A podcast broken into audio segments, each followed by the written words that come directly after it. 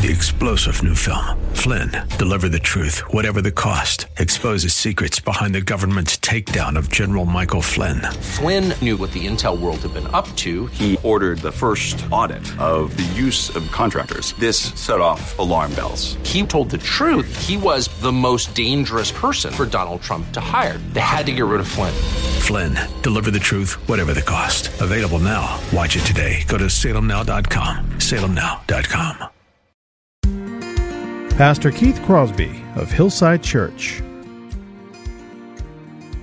When you mess with the institution of marriage, you really mess with a whole lot more than you think because marriage is a picture of Christ and the church. Christ is pictured as the husband, the bridegroom. And we know that the bridegroom, Jesus Christ, would never, ever, ever abandon his bride. He went and came to earth and died to redeem, to save, and to rescue the people of God. I can see the promised land, though there's pain within the plan. There is victory in the end.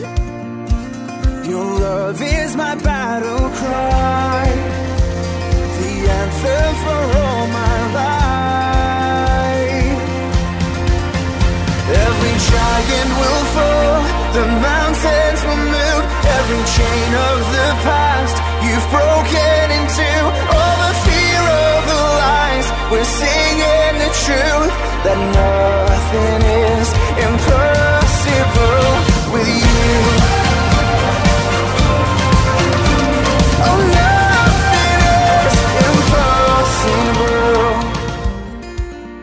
Hello and welcome to today's Grace to Live radio broadcast with Pastor Keith Crosby, Senior Pastor of Hillside Church in San Jose, California.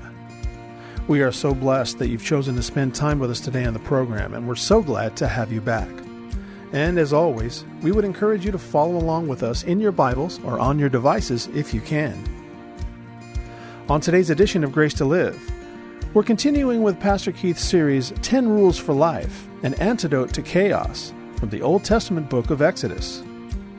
So if you have your Bibles, please turn with us today to the book of Exodus, chapter 20. Now, here's Pastor Keith with today's study. If you are joining us today, we are in the middle of a series called 10 Rules for Life An Antidote for Chaos. And what we're doing is taking a look at the Ten Commandments. You know, the Ten Commandments are mostly, often, mostly, often, often, mostly misunderstood in that people see them as a list of rules of do's and don'ts or whatever, and they really don't think much about them. The Ten Commandments remind us that we are not good enough in our own strength and our own abilities to be pleasing to God, and if God didn't choose to love us, we couldn't choose to love Him.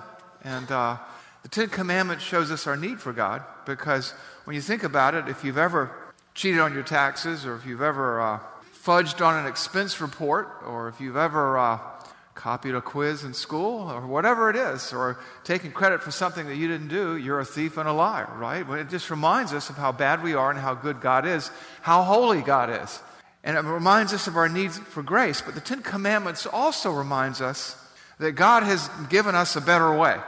We don't have to live like the culture, we have to live in the culture, but we can live apart from the culture and live lives that reflect the goodness and grace and glory of God as we strive, however imperfectly, to uh, live according to the Ten Commandments. The Ten Commandments are really an antidote for chaos because when you look around the world, when you look at every, particularly Western countries, their legal systems, just like our own legal system, is founded and grounded on the Ten Commandments. It's, it's sort of a quick start guide for life in that if you get the Ten Commandments right, you understand how you're supposed to relate to God because the first four commandments talk about that, and how you're supposed to relate to other people because the next six talk about that. How you relate to your parents, how you relate to society, things like that. And so we've been working through these, uh, we call them 10 rules for life or 10 protections, and they are an antidote for chaos because if you attempt and endeavor to conform your thinking and your will to God's Word here, there's a whole lot less pain and struggle in your life. So here we are. And we talked about uh, the first four already, and we'll sort of remember where we've come from. when it says, You shall have no other gods before me, it talks about making God a priority. And, and when we think about that, if God is our priority, we tend to be selfless and not selfish. We tend to think it before we act. We tend to not shoot from the hip and shoot our big toe off. We tend to live lives the way we should. When, it's, when it says in the second commandment, you shall not make yourself an idol, you shall not bow down to one and worship them, it reminds us that there is no substitute for God. That our careers, that our passions, that our hobbies cannot substitute for God in our life. Uh, the French philosopher and mathematician Blaise Pascal said that there is a void in every human being in the shape of God, and only He can fill it. And we want to accept no substitutes. I talked about my little uh, mishap years ago where I pumped 150 gallons of diesel into the gas tank of a gasoline engine vehicle. You can't substitute things for the other. And when you substitute stuff for God, you don't run right, just like that gasoline engine that day. Then we talked about being careful what you say and careful what you do. You shall not take the name of the Lord your God in vain. We do that lots of ways. We swear, we use curses, we swear oaths that we should never swear, but we also claim to be, or we misrepresent God, and we don't want to take his name lightly. We don't want to misuse his name. We talked about the need to make time for God. Remember the Sabbath to keep it holy. In this world where we're being pulled in so many different directions, if we don't stop and be still and remember who God is and how God is and how important he is and all he's done for us, we, we can't function right. We've got diesel in our gas tank again. Then we, you know, we came to the other commandments about honoring your father and mother. You know, if you don't respect your parents, you'll be unable to respect authority. So you want to respect your parents because God has given them to you to raise you, to care for you, to protect you, to guide you, to direct your lives when you're a little bambino or a little bambina and you don't have the ability to think for yourself. And how you relate to your parents is going to determine how you relate to your spouse, how you relate to the people around you, how you relate to people in the workplace, all authority in your life. So respect your parents, respect authority. And then we talked about respecting life. We live in an age of honor killings and revenge killings and character assassination and things like that. When it says you shall not murder, it means you're to respect life. And we talked about that, how our society has gone awry because it really doesn't respect life anymore. Somebody gets old and infirm, and in some countries they put them to sleep like we do our pets here in the United States. We slaughter children before they're born. We do all kinds of crazy things. And we understood that respecting life and not murdering has nothing to do with self defense, it has nothing to do with fighting in a war. It has to do with not vengefully taking somebody's life for no good reason. As a vigilante or as a one person uh, social justice uh, crusader or something like that. Well, today we move into the seventh commandment, and that is respect your spouse. And, you know, sometimes I know that some of you may think, at least theoretically, that's hard to do, but it's not a suggestion, it's a command. Because if you don't respect your spouse, if you don't honor your spouse, you will not respect marriage. And marriage, really, this, this commandment really says in invisible ink, respect marriage. Because marriage is the foundational institution of a civilized society. So goes the marriage, so goes the children, so goes the children, so goes the church, so goes the church and the family, so goes society. It's like a domino effect. And this, this uh, rule for life, this antidote for chaos, really is sort of a hinge or a linchpin for the society, for the church, for the world. Because when your spouse can't trust you, nobody can. And when you're untrustworthy, it's a bad place to be.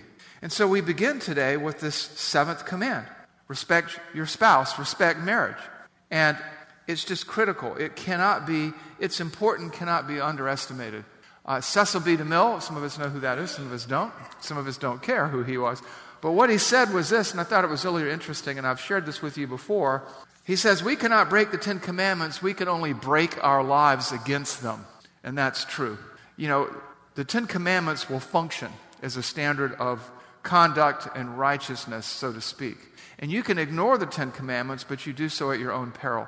Because in essence, you're thumbing your nose at God and society, and, cho- and choices like that have dire, dire consequences. And when you mess with the institution of marriage, you really mess with a whole lot more than you think, because marriage is a picture of Christ and the church. The church is the bride or the spouse of Jesus Christ. Christ is pictured as the husband, the bridegroom. And we know that the bridegroom, Jesus Christ, would never, ever, ever abandon his bride. He went and came to earth and died to redeem, to save, and to rescue the people of God. And so we know that he won't abandon the church. And when you abandon your, your spouse, you say, you blaspheme God. You say things about God that are insulting and untrue by your example. And, and it's sort of like, uh, you know, we talk about the Gulf War and the war in Afghanistan, these IEDs, the improvised explosive devices, or hand grenades. They blow a hole in the ground, but they radiate shrapnel out and lacerate everybody within, some, within the blast radius. They certainly kill the people who trip them, but they damage and they uh, maim a whole lot more. And so it is with divorce. And, and so I just want, to under, want you to understand that this respect for marriage, this respect for your spouse, is an antidote for chaos because when you don't do that, the chaos that follows follows for decades and decades. And it affects children and grandchildren and nieces and nephews and neighbors and friends and enemies. And so we just want to understand the importance of the command, Exodus 20:14 or Deuteronomy 5:18, you shall not commit adultery. It's a prohibition, it's a protection. It's important. It's like you shall not stick your finger in a light socket because chaos will follow. We talked about that last week. And so I just want you to understand this. And so, what I want to do today, I think you get it, right? You know, last week I kind of broke apart and walked you through piece by piece, you shall not murder, what it meant, what it didn't mean, and everything else. I'm going to give you some credit today, and I'm not going to unpack like I did last week, you shall not commit adultery. What I want to do is do a case study in adultery with you today. You know, this is a prohibition from God. You, that's me and you, or in the uh, holy language, y'all, shall not that's a bad thing you cannot do. Commit, practice, engage in adultery. You got that, right? So let's look at what happens. Let's look at a cautionary tale. Let's look at a case study of adultery. And it's going to be in 2 Samuel chapter 11 and chapter 12. And this case and, and the subject is King David, a man after God's own heart. A man who loved God, who was used by God, and nevertheless wrought havoc in the lives of his family and his nation. And we want to look at this. And what you're going to see here is what happens when somebody chooses to do what they know is wrong. When somebody chooses to think the wrong way and to be in the wrong place at the wrong time and to engage in the wrong activity, even though they know better. So, what I'm going to do, the, the slides for the passage, since it's so long, are not going to be up there. So, if you turn your Bibles to uh, uh, 2 Samuel 11. We'll have some other ser- uh, uh, verse slides up as we go, but such a long narrative, I'm just going to sort of walk you through this. And what I want you to see is this. You know, we live in an age where people say, well, it's a sickness, it's a disease. You know, sin has become the illness model. No, it's a choice. It's a choice. And so let's just start in uh, 2 Samuel chapter 11, verse 1. In the spring of the year, the time when kings go out to battle, David sent Joab, that's his general, and his servants with him, and all Israel. Think about that. He sent everybody out to war, and he stayed home. And they ravaged the Ammonites and besieged Rabbah, but David remained in Jerusalem. Well, there he is. He's not. He's where he shouldn't be, right? A king goes with his people. A leader leads. This, he doesn't lead from behind, as somebody once said. He leads from out in front. He sets the example. And then we go on look at verse 2. It happened late one afternoon, in parentheses, when David was in the wrong place at the wrong time where he shouldn't have been. It's invisible ink. It happened late one afternoon when David arose from his couch, taking a little nap there while everybody's out fighting for their lives, and was walking on the roof of the king's house. He saw from the roof a woman's bathing, a woman bathing, and the woman was very beautiful. There's a whole lot of shaking going on here, okay? First of all, you know, as we said, he's where he shouldn't be. He's not where his troops are. He's not, he's not doing what he should be doing. And he goes up on the roof and he sees, he looks around, there's a woman bathing. Now, embarrassing glances and I mean, we all, you know, you walk on the corner, and you catch somebody doing something you wish you hadn't seen them doing. Small things, little things, you look away and, oh, that was, that was embarrassing. And those things can happen to good people. Even, you know, I mean, you could, you know, go to the beach and see something you shouldn't see or whatever. But, but David doesn't do that. First of all, we notice that he noticed that she was very beautiful. That means he didn't look at her and go, oh, she's bathing. I shouldn't look. He didn't do that. He saw her and it registered what she was doing. And instead of him going, ah, you know, he doesn't do that. Watch it play out. And David, verse 3, sent and inquired about the woman. So we already know what's going on in his head. Why is he inquiring about her? Who cares who this naked woman is? None of his business. But you know what? He's being tempted and carried away by his own desires, like it talks about in James 1 13 through 16. And one said, so he sent a servant to find out who this person is. Who is this person bathing naked over there? Imagine what the servant thought. Why does the king want to know that for? You see how the, our, our crimes like this, our thought crimes, our sin crimes, whatever you want to call it, always impact other people. So he sends a servant, an employee, and they come back and say, Is this not Bathsheba, the daughter of Eliam, the wife of Uriah the Hittite? Now, what you don't see going on there is a warning. The servant comes back and goes, You know who this is? This is the daughter of one of your bodyguards. This is the wife of one of your key soldiers and in parentheses in invisible ink, are you crazy? The other thing that it doesn't show up here, but it shows up in 1 Kings and other places, is this is the granddaughter of his most trusted personal counselor, Ahithophel. And so, what this, this servant is wisely telling him is you are putting a lot of relationships and people and yourself at risk, O king. But David ignores the good sense of this subtle question is, it, is this not this person? Related to this person, related to that person? Are you sure? You know, he just blows it off. He's already committed, as Jesus says in Matthew in the Sermon on the Mount, I think 527, he's already committed adultery in his own heart. Now he's just going to follow up. He's going to follow through. He's role playing in his mind how this is going to work, tempted and carried away by his own desires. And when lust gives birth to sin, sin bring, comes forth and brings death, right? That's what James says. Do not be deceived, my beloved brethren. So, verse 4 So David sent messengers He's committing himself to a course of action.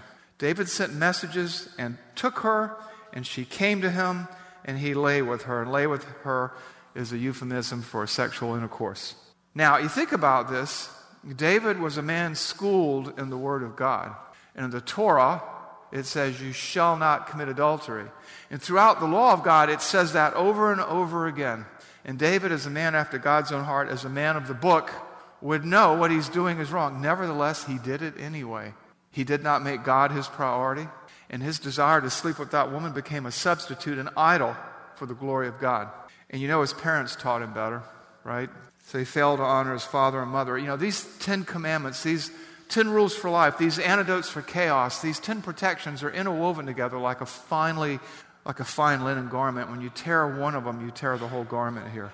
Furthermore, the law prescribed uh, a sanction for adultery. It says here in uh, Leviticus 20, verse 10 if a man commits adultery with the wife of his neighbor, both the adulterer and the adulteress shall surely be put to death. There's a, uh, an intensive there that means make sure they die. But that's not what happened. Verse 4 So David sent messengers and took her, and she came to him, and he lay with her. Now, you have this parenthetical statement, depending on what translation of the Bible you're using. We're using the ESV today. It says, Now she had been purifying herself from uncleanness. Why is that there? It's there because of this. When she becomes pregnant, there's no way David can say, well, maybe it was Uriah's child, not mine. There's no, you know, doing this kind of paternity thing that people do today because she had come through her cycle and she had been purifying herself, so she had not been with her husband. So there's no doubt in the reader's mind, and there will be no doubt if this ever came to light that this was his illegitimate son or child. And you know, a lot of times people say, well, you know, it's my body, it's my life, and who does it really hurt? Nobody knows. There's no such thing as a victimless crime. That's a myth. It says, then she returned to her house, so every, everything's okay, he thinks. And then, verse 5, the hammer begins to drop here. And the woman conceived, and she sent and told David, I am pregnant. Now, in those days, they didn't slaughter infants like we do today. And so he's got to figure something out. He's beginning to realize that the walls are closing in on him and he's going to have to do something. And rather than doing the right thing and throwing himself on the mercy of the court and on the mercy of God, he begins to cover up. He begins to cover up. So, what does it say in verse 6? So David sent word to Joab Send me Uriah the Hittite. Send her husband to me. And then what's going to play out here, excuse me, then what's going to play out here is a, a series of, of attempts of David to lure Uriah back from the battlefield, away from his troops, away from his unit, and to under the pretense of asking him how the war is going, and he's going to try to induce, hey, go home and spend some time with the wife so that he can create the appearance that it's Uriah's child. And because Uriah is a good soldier and a good leader, he says, Why should I go back and live in my house when my men are sleeping in the open field? Why should I go back to my house and my comfort when there's a war going on? Why should I go back to my house and my comfort when the ark of God is in the battlefield? And David tries everything. David tries to get him drunk. He tries everything to blur his conscience, to blur Uriah's thinking. But Uriah, the Hittite, a Hittite, not even a Jew, a convert to the Jewish faith, is as a man of integrity, and he is faithful to his God, to his country, and his king, and he will not go. So, what do you do? Verse 14 In the morning, David wrote a letter to Joab and sent it by the hand of Uriah. So he puts this letter in the hand of this loyal soldier, this man among men. And what does he say? This is a man of integrity. Take good care of him. That's not what he says. I want you to think of the chaos, the bent and crooked thinking that good people go through when they start really racking up their lives spiritually. In the letter, he wrote, Set Uriah in the forefront of the hardest fighting, and then draw back from him that he may be struck down and die. Oh, there's a way to reward integrity. There's a way to reward loyalty. Kill him, murder him. And you know what happens?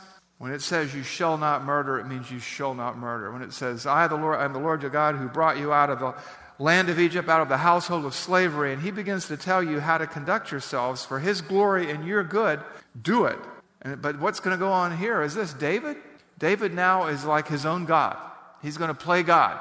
His reputation, which he threw away, is become an idol that he's going to protect. He's going to substitute his reputation and his comfort for God's glory. And he's not only committed adultery now, he's going to commit murder, and he does so successfully. We read in verse 16 And as Joab was besieging the city, he assigned Uriah to the place where he knew there were valiant men, men who are going to go up and fight. And the men of the city came out and fought with Joab, and some of the servants of David among the people fell, and Uriah the Hittite also died. Verse 18 Then Joab sent and told David all the news about the fighting. David said to the messenger, Thus you shall say to Joab, do not let this matter displease you, for the sword devours now one and now another. Strengthen your attack against the city and overthrow it and encourage them. So, what's going on here? You know, you, you, uh, Joab sent a note back saying, He's dead. We put him up front. The bravest men, they, uh, they assaulted the line and he perished. And then David and, and Joab are pretending, oh, like this is terrible, but hey, these things happen. This is war. Now, what's he done now? He's involved Joab his most loyal general, in his conspiracy. He's contaminated him. He's got Uriah's blood on his own hands and on the hands of Joab.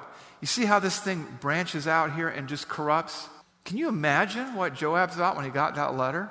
Why are we going to bump this guy off? Well, he's the king. I guess I should do that. Is that right thinking for a military leader? No. No, it isn't. And so what's happening here is David is corrupting everybody around him. They're being drawn into this. That's why I say adultery is like a, an IED or it's like a grenade. It blows up and kills the participants.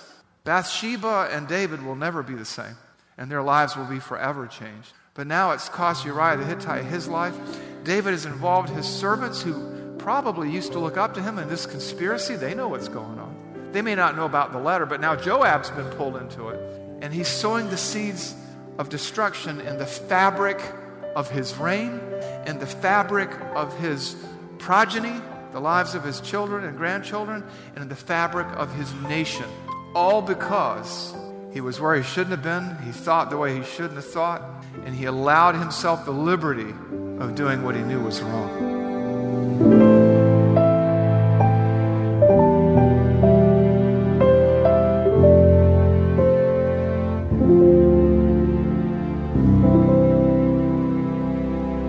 Pastor Keith Crosby on today's edition of Grace to Live. We are so blessed that you've chosen to spend time with us today studying God's Word. And if you'd like more information on Pastor Keith or Hillside Church, here's how you can connect with us. Our mailing address is 545 Hillsdale Avenue in San Jose, California, 95136. The church office telephone line is area code 408 269 4782. And you can connect with us on our website, which is gracetoliveradio.org. There you can check out archived messages of past sermons and also listen to Pastor Keith's weekly blog. And please remember that the Grace to Live radio program is a listener supported ministry outreach of Hillside Church if you'd like to partner with us financially. Again, all of these things are available to you on our website, gracetoliveradio.org. Also, like to remind you that Pastor Keith and the staff here at Hillside always look forward to hearing from you. So if you'd like to drop us a note, you can email us here at keith at hillside.org and also at jono at hillside.org. That's J O N O at hillside.org. Well, we hope that you'll join us again next time for Grace to Live. But until then, I'm your host, Kevin Reeves, and on behalf of Pastor Keith and everyone here at Hillside Church, it is our prayer that the Lord will richly bless you. And thanks for listening.